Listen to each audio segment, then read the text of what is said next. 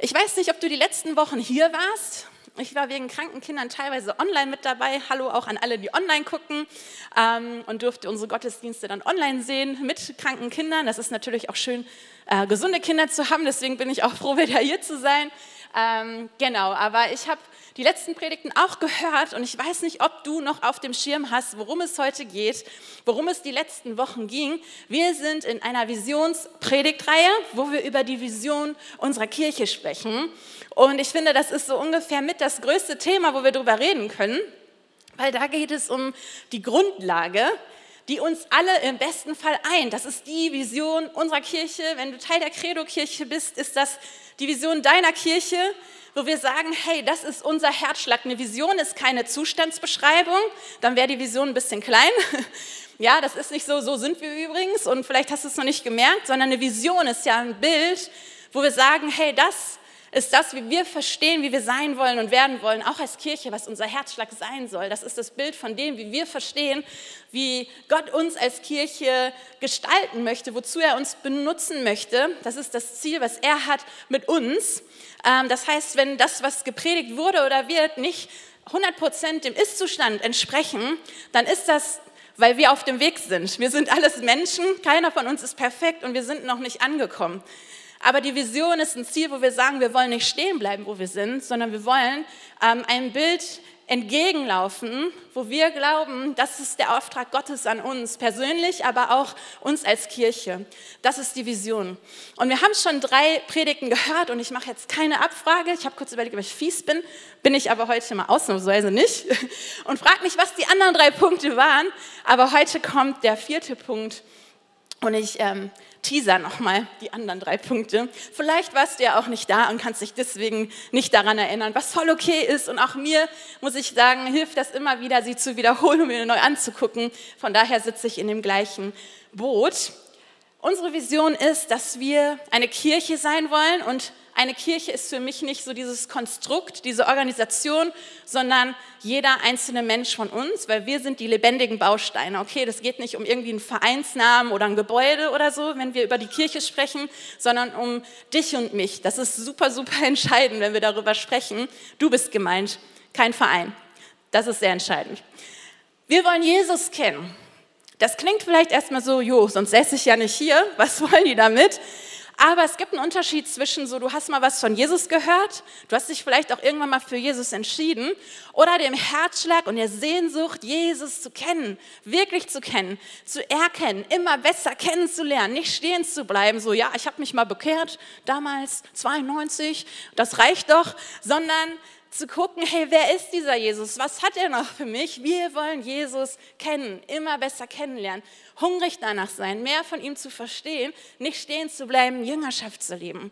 Wir wollen Glauben leben und das ist für mich eigentlich ein logisches Resultat daraus, wenn wir Jesus kennen, dass wir im Glauben leben, weil wenn wir ihn kennen, verstehen, wie gut er ist, was er für uns vorbereitet hat, was sein guter Plan ist, dann fangen wir an, ganz bestimmt im Glauben zu leben, mutig zu sein, weil wir wissen, was unsere Identität ist, was seine Verheißungen sind, seine Versprechen, seine Zusagen.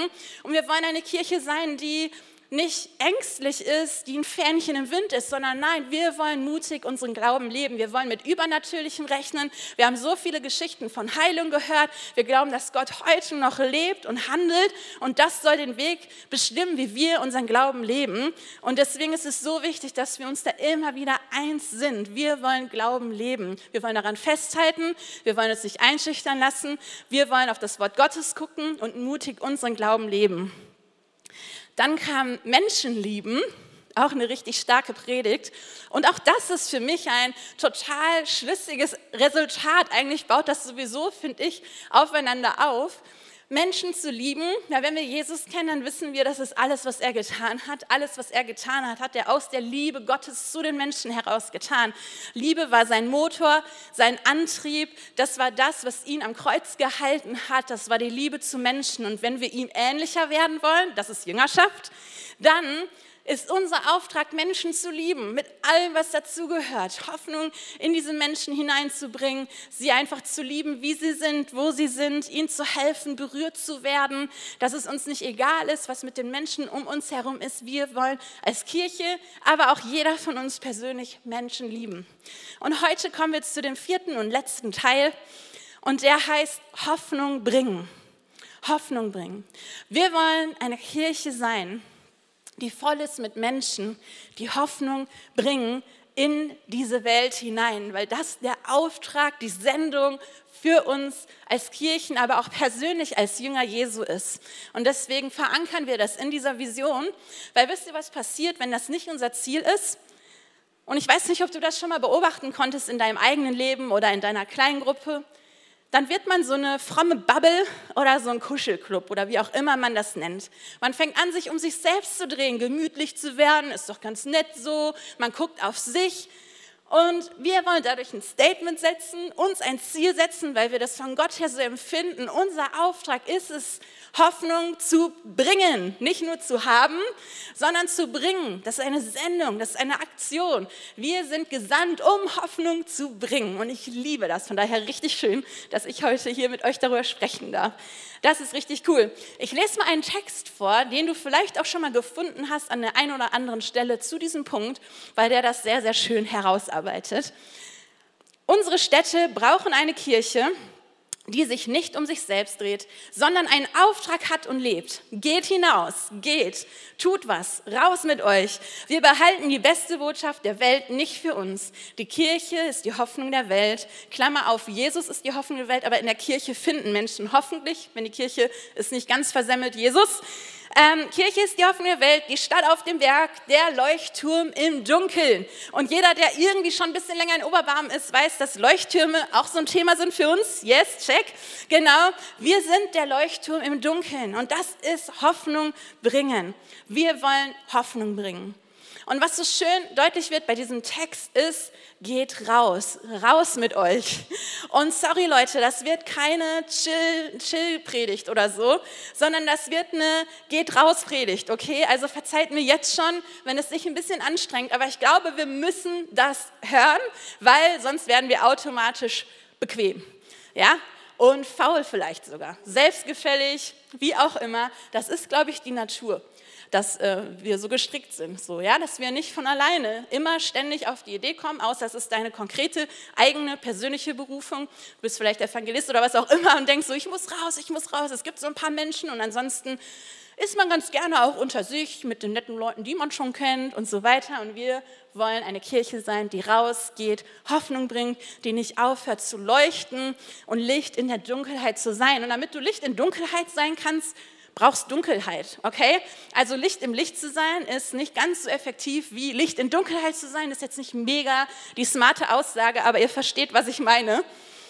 Und die Frage, die wir erst beantworten müssen, und ich glaube, das ist auch, finde ich, so ein bisschen der Twist von, ist es jetzt super anstrengend, weil hier steht jetzt Anke so auf der Bühne und ruft euch jetzt zu, geht, macht, raus und so weiter und dann, okay, anstrengend, aber mache ich.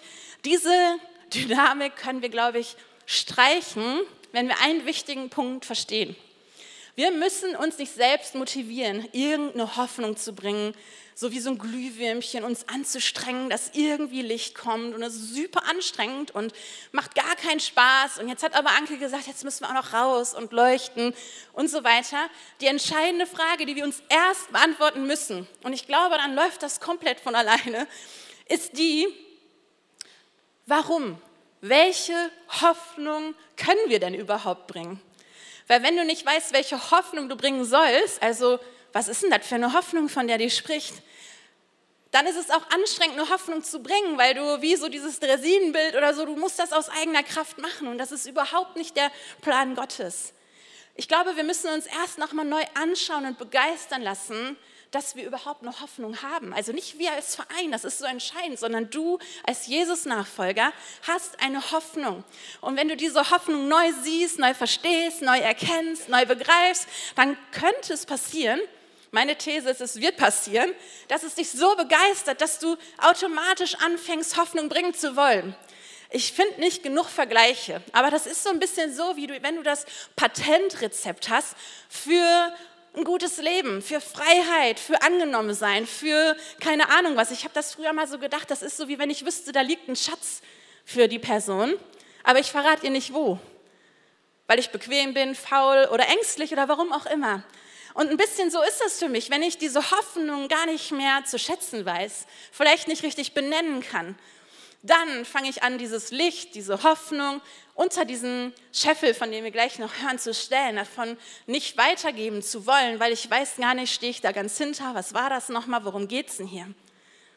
Wenn ich aber neu immer wieder mir angucke und verstehe, was ist das denn für eine Hoffnung, und wir wirklich in unserem Herzen berührt werden davon, was diese Hoffnung ist, die nur Gott geben kann.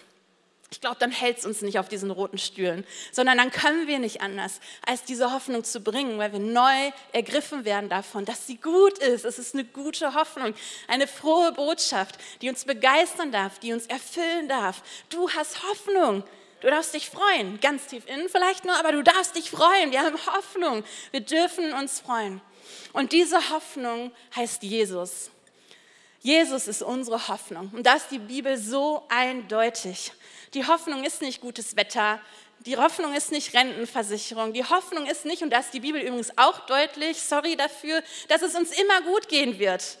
Das ist nicht die Hoffnung, dass wir nie wieder Probleme haben werden. Und ich glaube, der eine oder andere kann das bestätigen, dass es so ist. Ja, es läuft nicht immer alles rund und das wird einem auch nie versprochen in der Bibel, aber wir haben ein klares Versprechen und das ist Jesus, ist unsere Hoffnung. Und ich möchte euch eine Stelle vorlesen und mal in so ein paar Facetten hinein gucken, wo das vielleicht deutlich wird. Ich lese vor aus erster Petrus eins und dann die Verse drei bis neun. Gelobt sei Gott, der Vater unseres Herrn Jesus Christus. In seinem großen Erbarmen hat er uns neues Leben geschenkt. Wir sind neu geboren, weil Jesus Christus von den Toten auferstanden ist. Und jetzt erfüllt uns eine lebendige Hoffnung. Es ist die Hoffnung auf ein ewiges, von keiner Sünde beschmutztes und unzerstörbares Erbe, das Gott im Himmel für euch bereithält, für dich auch übrigens. Bis dahin wird euch Gott durch seine Kraft bewahren, weil ihr ihm vertraut und so erfahrt ihr schließlich seine Rettung, die am Ende der Zeit für alle sichtbar werden wird. Darüber freut ihr euch von ganzem Herzen, auch wenn ihr jetzt noch für eine kurze Zeit auf manche Probe gestellt werdet und viel erleiden müsst. Da haben wir es. So wird sich euer Glaube bewähren und sich als wertvoller und beständiger erweisen als pures Gold, das im Feuer gereinigt wurde. Lob, Ruhm und Ehre werdet ihr dann an dem Tag empfangen, an dem Christus für alle sichtbar kommt. Ihr habt ihn nie gesehen und liebt ihn doch. Ihr glaubt an ihn, obwohl ihr ihn auch jetzt nicht sehen könnt. Und eure Freude ist herrlich, ja grenzenlos, denn ihr wisst, dass ihr das Ziel eures Glaubens erreichen werdet, die Rettung für alle Ewigkeit. Ist das nicht eine Hammer-Bibelstelle? Lest die zu Hause nochmal durch, okay? Also wir könnten acht Predigten darüber halten, weil da so viel drin steckt. Schreibt es euch auf, guckt es euch an. erster Petrus eins, Vers drei bis neun. Das kann man Wochen bewegen, glaube ich. Und ich lade dich ein, das zu machen, weil da so viel Gutes drin steckt. Ich möchte nur so ein paar Mini-Sachen rauspicken für diese Predigt heute. Ähm, die in dieser Wucht dieser Bibelstelle stecken.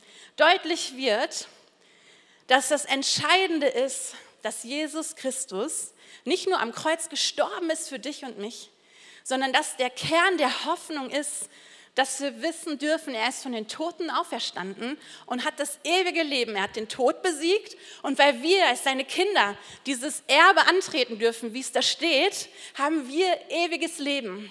Das heißt, unser Leben endet nicht mit dem Irdischen hier, mit dem Tod, sondern wir dürfen wissen, nur in und durch Jesus, weil er hat es geschafft, den Tod zu besiegen und zu überwinden, ist uns der Weg freigemacht worden in ein Leben, was über das hinausgeht, was wir hier auf dieser Erde sehen und erleben.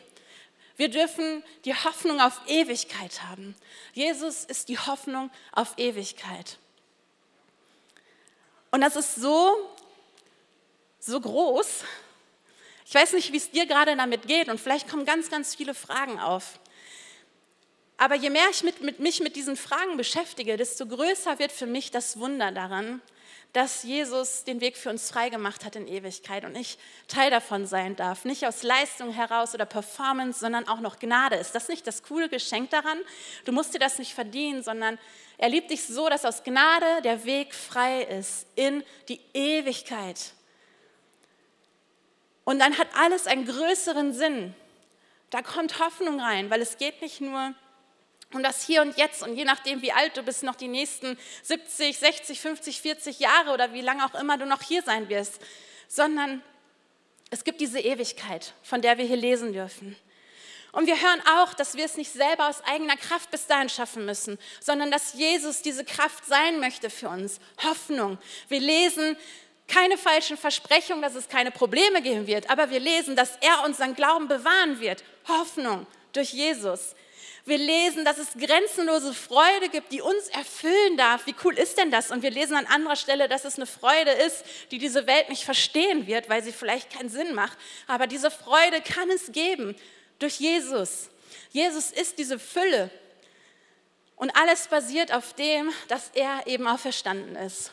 Dass er auferstanden ist und wir lesen das ähm, in verschiedensten Zeitzeugenberichten von über fünfhundert verschiedenen Quellen, die sich über die Jahrtausende ähm, gehalten haben, seitdem das passiert ist. Und Juristen sagen, auch wenn die keine Christen sind, die Beweislage, auch jetzt anhand der erhaltenen Dokumente dieser Berichterstattung, ist so, dass ein Richter Recht sprechen würde, dass es so gewesen sein muss, weil es so viele Beweise gibt.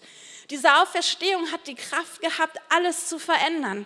Das, was bis zum Tod war, geht nun darüber hinaus, weil wir wissen, er hat den Tod besiegt. Und er hat das nicht für sich, cool, Jesus chillt jetzt da im Himmel, sondern er wartet da auf dich und auf jeden einzelnen Menschen, weil diese Hoffnung nicht nur für ihn ist, sondern die Hoffnung hat er gebracht in diese Welt, zu dir, zu mir, zu allen, die vor uns waren und allen, die nach uns kommen und zu allen, die übrigens gerade noch nicht auf diesen Stühlen hier sitzen, die diese Hoffnung noch brauchen, weil Jesus Herz brennt für jeden einzelnen Menschen. Das ist diese Hoffnung. Wir dürfen die Hoffnung auf ein Leben in Ewigkeit haben. Amen.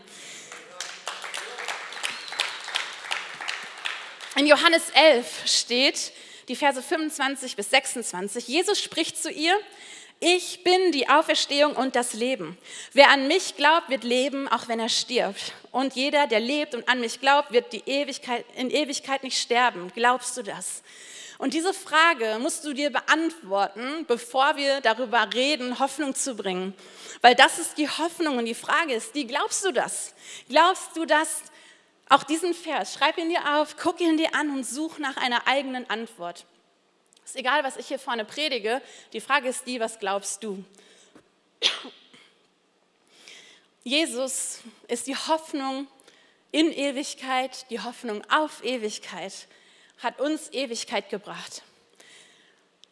Und das Coole daran finde ich, und da möchten wir jetzt hingucken, dass es nicht dabei bleibt, sondern dass Jesus auch die Hoffnung sein möchte für dein Hier und Jetzt. Wir müssen nicht nur auf das hoffen, was mal kommen wird in Ewigkeit, sondern Jesus interessiert sich für dein Leben und für dein Hier und Jetzt. Und er möchte auch hier und jetzt schon Hoffnung bringen. Marcel, kannst du mir einmal meine Wasserflasche geben? Das wäre richtig cool. Dankeschön. Das ist so ein entscheidender Punkt, danke dir, und super wichtig, dass wir das verstehen, Ähm, dass wir, Moment, mach mal auf, ich habe eine Hand zu wenig. Ein Applaus für Marcel, danke dir.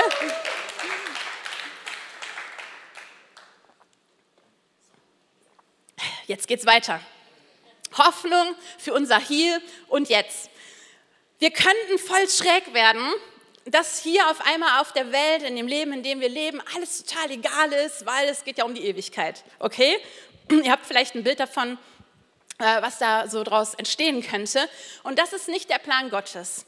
Und ich habe total lange überlegt, welche Bibelstelle ich dafür vorlesen könnte. Das Problem ist, ich könnte einfach das ganze Neue Testament nehmen. Wir fangen vorne an und hören hinten auf.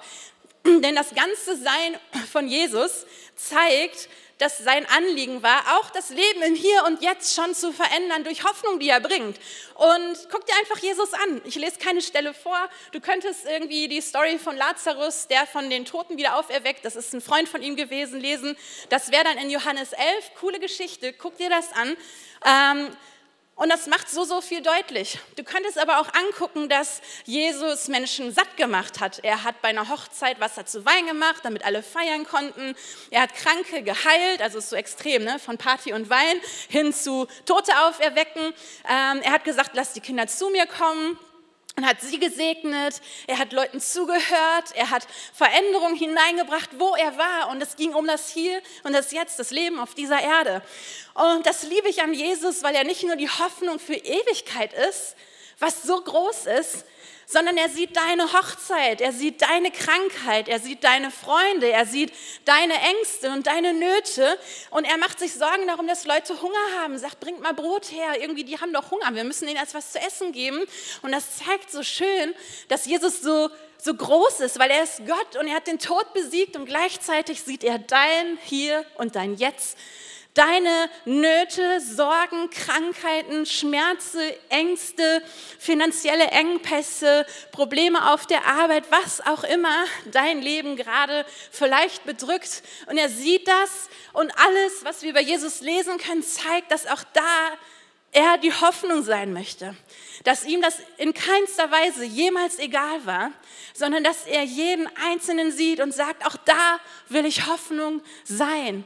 Auch da möchte ich Hoffnung bringen. Und er ist so deutlich darin, auch in den Aufträgen an den Jüngern kann man das sehen. Oder das Gleichnis vom barmherzigen Samariter, was wir letzte Woche angeguckt haben, ist so deutlich darum, geh nicht vorbei. Geh nicht vorbei. Ihm ist es nicht egal. Nichts ist zu wichtig. Er sieht jeden Einzelnen. Und er ist nicht gekommen, um daran vorbeizulaufen, sondern er ist gekommen, um Hoffnung zu bringen, auch hier und auch jetzt. Ist Jesus nicht großartig? Ich finde, das begeistert total, das zu verstehen. Und wenn wir also verstanden haben, dass es diese ewige Hoffnung gibt, Jesus, und dass er aber gleichzeitig hier und jetzt Hoffnung hat für Menschen, Veränderung bringen will für Menschen, uns verändern möchte und durch uns andere verändern möchte, dadurch, dass Licht in Dunkelheit kommt, dass Heilung hineinkommt, dass jemand Hoffnung und Mut hineinsprechen kann, dann verstehen wir, glaube ich, warum wir als Kirche, und damit meine ich wieder jeden einzelnen Stein, also auch dich, nimm es nicht persönlich, wenn ich Stein sage, ähm, dass wir gesandt sind, um Hoffnung zu bringen, oder? Weil das die Grundlage ist, er möchte Hoffnung bringen. Wir dürfen Hoffnung bringen. Und er sagt zum Beispiel in Matthäus fünfundzwanzig, was ihr einen meiner Geringsten nicht getan habt, das habt ihr mir nicht getan. Das ist eine straighte Aussage. Da geht es so darum, dass wir Menschen keine Kleidung geben und kein Essen, wenn sie das nicht haben. Und er sagt ganz deutlich, wenn ihr das denen nicht tut, tut ihr das mir nicht. Das ist ein ganz klarer Auftrag, dass es nach außen geht. Und seine Hoffnung, die er hat für uns, wird zu unserem Auftrag. Und auch da ist die Bibel deutlich. So viel Sendung, wo wir gesendet werden als Jünger Jesu, genau diese Hoffnung zu bringen. Die Bibel ist also sehr deutlich darin, dass es nicht darum geht, hey cool, geh in eine Kirche, hab eine chillige Zeit, lauter Gleichgesinnte, easy. Das ist total schön, dass wir miteinander unterwegs sein können. Aber dann kommen die Aufträge. Geht hin in alle Welt. Wir sollen barmherzig sein, hat Friedhelm letzte Woche alles schon gepredigt, muss ich nicht wiederholen. Aber das ist Auftrag. Jesu Grundlage war doch diese Liebe zu Menschen. Und wenn Jesus die Fülle von Hoffnung ist, Hoffnung in Ewigkeit, aber auch Hoffnung für hier und jetzt, dann blutet sein Herz, wenn wir es versäumen, diese Hoffnung weiterzugeben. Weil sein Herz schlägt für jeden einzelnen Menschen, für dich. Das musst du auf jeden Fall festhalten. Für dich schlägt sein Herz, aber ehrlich gesagt eben auch noch für ganz viele andere Menschen, die das noch nicht gehört haben. Und wer könnte das nach außen bringen? Wer könnte in die Dunkelheit gehen und leuchten, wenn nicht wir als seine Kinder? In Jakobus zwei, Vers achtzehn bis zwanzig, da steht, nun könnte jemand sagen, der eine glaubt und der andere tut Gutes. Ihm müsste ich antworten, zeig doch einmal deinen Glauben her, der keine guten Taten hervorbringt. Mein Glauben kann ich dir zeigen, du brauchst dir nur anzuschauen, was ich tue. Du glaubst, dass es nur einen einzigen Gott gibt? Schön und gut, aber das glauben sogar die Dämonen und zittern vor Angst. Wann endlich wirst du, törichter Mensch, einsehen, dass der Glaube nichts wert ist, wenn wir nicht auch tun, was Gott von uns will? Das ist jetzt eine Stulle Schwarzbrot hier, aber super wichtig, dass wir uns auch das geben, dass wir sehen. Und das ist, ähm, ich möchte das ganz kurz abrunden, das Bild, weil es gibt zwei Extreme. Ja, das Tun, Tun, Tun und das nicht tun. Und es geht nicht darum, nur zu tun und zu machen. Das ist überhaupt nicht der Punkt hier. Der Punkt ist aber der, dass da, wo Glaube lebendig ist, automatisch Handlungen hervorkommen, weil das der Kern der Sache ist. Wir können nicht anders, als so zu handeln, wenn der Glaube in uns wirklich lebt. Okay, also nicht zu krass verstehen in die eine oder andere Richtung. Der Punkt, der gemacht werden will, ist der, dass da, wo Glaube anfängt, sich auszubreiten und lebendig zu sein, dass es nicht anders funktioniert, als dass wir ins Handeln kommen, weil Gott unser Handeln verändert, uns, uns inspiriert und uns ja einfach die Leidenschaft schenkt, zu tun, was wir glauben und danach zu leben. Und das dürfen wir nicht ausklammern.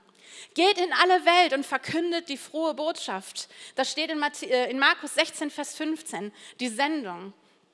Lieb deinen Nächsten wie dich selbst. Das heißt, lieb dich selbst, aber auch deinen Nächsten. Auch da wieder, beide Pole. Beides ist wichtig. Matthäus fünf, Vers dreizehn bis sechzehn. Ihr seid für die Welt wie Salz. Wir dürfen Würze bringen. Wenn das Salz aber fade geworden ist, wodurch soll es seine Würzkraft wiedergewinnen? Es ist nutzlos geworden, man schüttet es weg und die Leute treten darauf herum. Ihr seid das Licht, das die Welt erhellt. Eine Stadt, die oben auf einem Berg liegt, kann nicht verborgen bleiben. Man zündet ja auch keine Öllampe an und stellt sie dann unter einen Eimer. Im Gegenteil. Man stellt sie auf den Lampenständer, sodass alle im Haus, dass sie allen im Haus Licht gibt. Jetzt kommt's, genauso soll euer Licht vor allen Menschen leuchten. Dann werden sie eure guten Taten sehen und euren Vater im Himmel preisen. Wir sollen leuchten.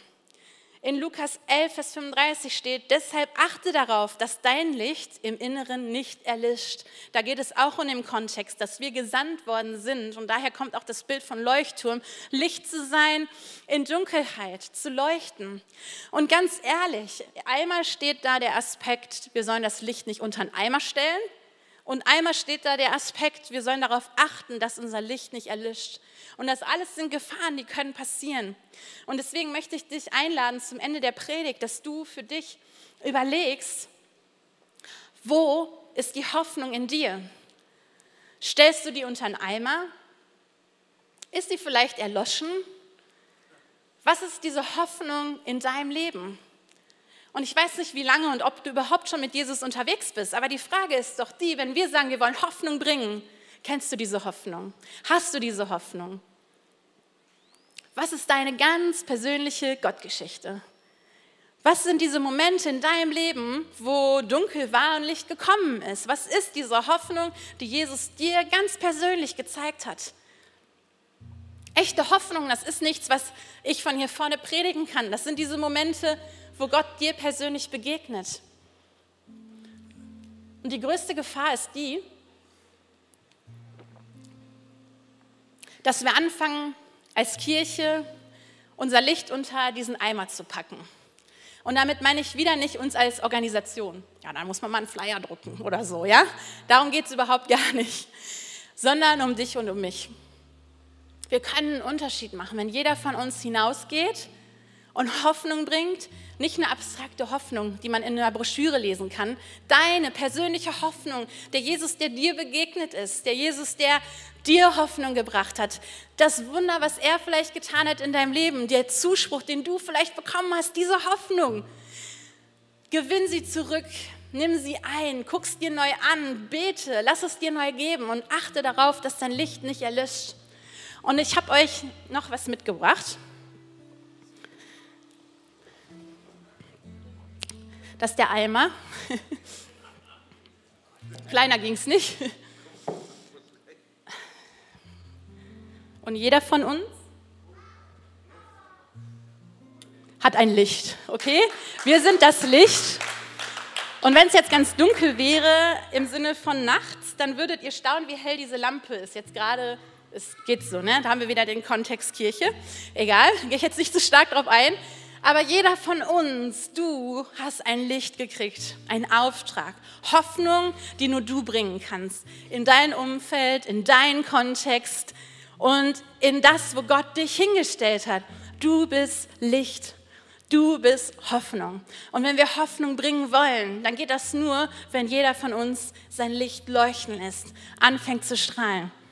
Und das, wovor die Bibel uns warnt, ist jetzt ein Experiment, ich habe nicht geübt, ist, dass wir anfangen, unser Licht unter einen Scheffel zu stellen, okay? Und so zu leben, weil vielleicht, vielleicht hast du Ängste und denkst, hey, aber es ist doch voll peinlich und ist auch gerade nicht so in, Christ zu sein und vielleicht sollte ich deswegen lieber undercover sein und du bist so in deinem Eimer in diesem Leben und traust dich nicht zu leuchten, weil du Angst hast, was andere denken. Vielleicht ist dein Licht auch erloschen und du denkst, nee, ey, ich meine, das ist doch alles, wie war das nochmal mit Jesus und ich habe das total vergessen und das ist doch nur das, was die da vorne sagen und du bist so unter diesen Eimer und deine Hoffnung kann nicht strahlen, weil du sie verloren hast. Und ich weiß nicht warum, also ich könnte jetzt hier noch länger sitzen und darüber nachdenken, was Gründe sein könnten, dass wir unter so einem Eimer hängen mit unserem Licht. Aber es ist auch ziemlich warm. Entscheidend ist, dass wir unter unseren Eimern hervorkommen mit unserem Licht, damit unser Licht strahlen kann. Und da geht es nicht um ein Licht in der Windhoekstraße hundertzwei, die Credo-Kirche, die leuchtet schon, sondern es geht um dich. Und ich könnte jetzt jeden Namen einzeln aufzählen und meinen auch. Wo ist denn mein Platz zu leuchten als Anke? Wo hat Gott mich hingestellt? Und dieser Eimer, der ist irgendwie unser ständiger Begleiter. Ja, das kann wirklich alles Mögliche sein. Menschenfurcht, Bequemlichkeit, Termine, volle Kalender. Aber ich möchte dich einladen, dass du immer wieder neu anfängst, dein Licht nicht unter den Scheffel zu stellen. Dass du immer wieder guckst, komm aus diesem Eimer hervor. Wir wollen Hoffnung bringen, überall hin, nicht nur in die Windhoekstraße, zu deiner Arbeit, in deine Nachbarschaft, auf den Spielplatz, ins Büro, zur Uni, in deine Klasse, wo auch immer. Menschen brauchen Hoffnung, das sieht man vielleicht nicht immer so, aber ganz tief drin ist so oft die Sehnsucht und der Hunger nach mehr. Ist das wirklich alles? Bin ich wirklich geliebt?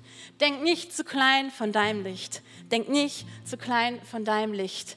Wir können und wir sollen ermutigen, beten, ansprechen, segnen, helfen, lieben, vergeben, zuhören, praktisch anfassen.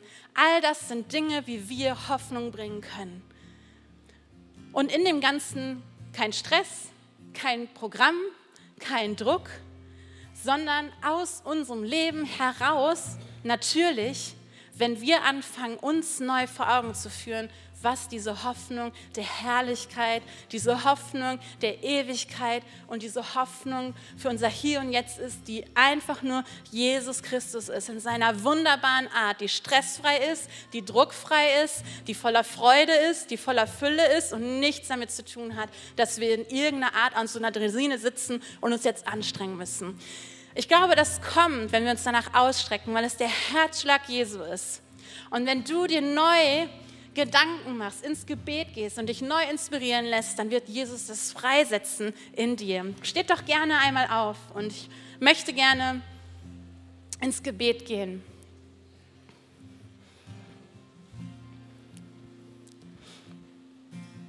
Vielleicht bist du hier und hast dir das jetzt alles angehört und vielleicht ist bei dir tatsächlich der Punkt, du hast vielleicht schon von Jesus gehört, vielleicht auch schon viel.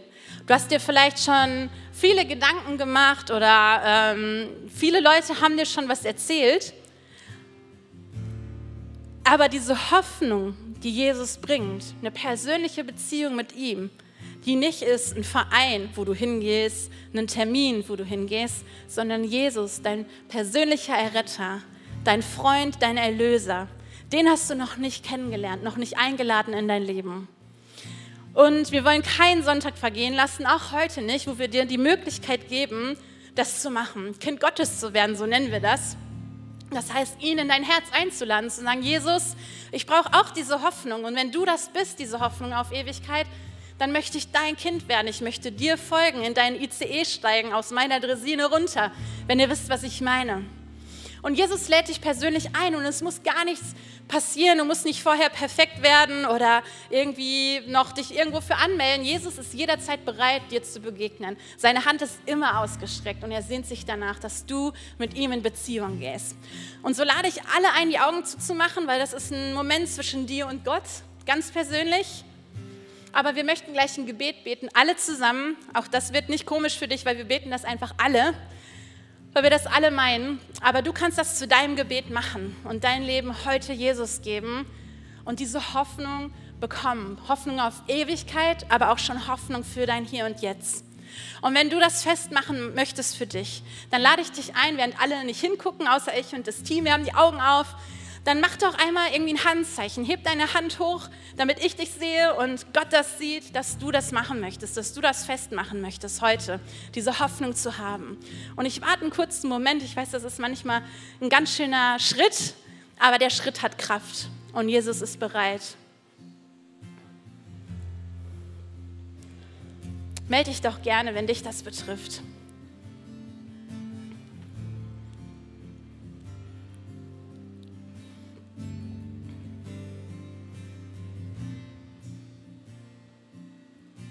Und wir beten als ganze Kirche zusammen mit dir dieses Gebet als Bekenntnis unseres Glaubens. Jesus, ich weiß, dass du mich liebst.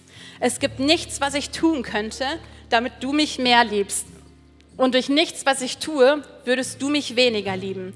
Du bist für mich gestorben und auferstanden. Ich glaube an dich. Du bist mein Gott, mein Retter und mein Herr. Bitte schenke mir die Vergebung meiner Schuld. Ich möchte als dein Kind leben und du sollst mein ganzes Leben bestimmen. Ich danke dir, dass ich durch dich wirklich frei bin und ein Leben in Ewigkeit habe. Amen. Amen. Wie großartig ist diese Hoffnung.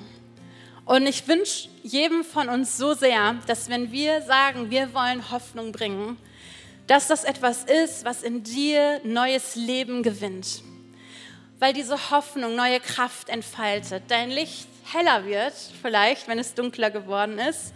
Du dich traust, unter deinem Eimer hervorzukommen, weil du vielleicht neu begeistert wirst oder zum ersten Mal verstehst, was für eine Hoffnung das eigentlich ist, von der wir reden. Wir denken, glaube ich, oft viel zu klein davon, wie, wie krass und gut das ist. Und ich möchte euch einladen, wir gehen jetzt in eine starke Lobpreiszeit hinein, dass du nicht einfach nur die Lieder singst, sondern dass du wirklich nochmal in dein Herz gehst und guckst, was ist das, was Gott dir persönlich sagen möchte? Was ist vielleicht dein nächster Schritt? Wo möchte Gott vielleicht gerade dein Herz ansprechen? Sagen so, hey, leuchte wieder. Oder neu diese Hoffnung dir deutlich machen. Da ist Hoffnung, auch für dich. Da ist Hoffnung. Ja, ich bin die Hoffnung, nicht nur auf Ewigkeit, auch für dein Hier und Jetzt. Und da, wo du vielleicht selbst in Hoffnungslosigkeit bist, Jesus möchte dir begegnen. Mit Hoffnung. Du kannst nichts weitergeben, was du nicht hast. Und deswegen lass dich neu füllen mit dieser Hoffnung. Und nutz die Zeit in diesen zwei Liedern. Mach das für dich fest. Oder geh da hinten hin, da stehen unsere Beter, ein ganz tolles Team. Und es hat so viel Kraft, mit jemandem zusammen das festzumachen vor Gott. Sich segnen zu lassen. Und das einfach nochmal laut auszusprechen. Deswegen mach das fest mit den Leuten da hinten. Geh wirklich einen Schritt aus der Reihe raus, lass für dich beten und hör einfach auf das, was Gott dir zu sagen hat. Lasst uns Hoffnung haben und Hoffnung bringen. Amen.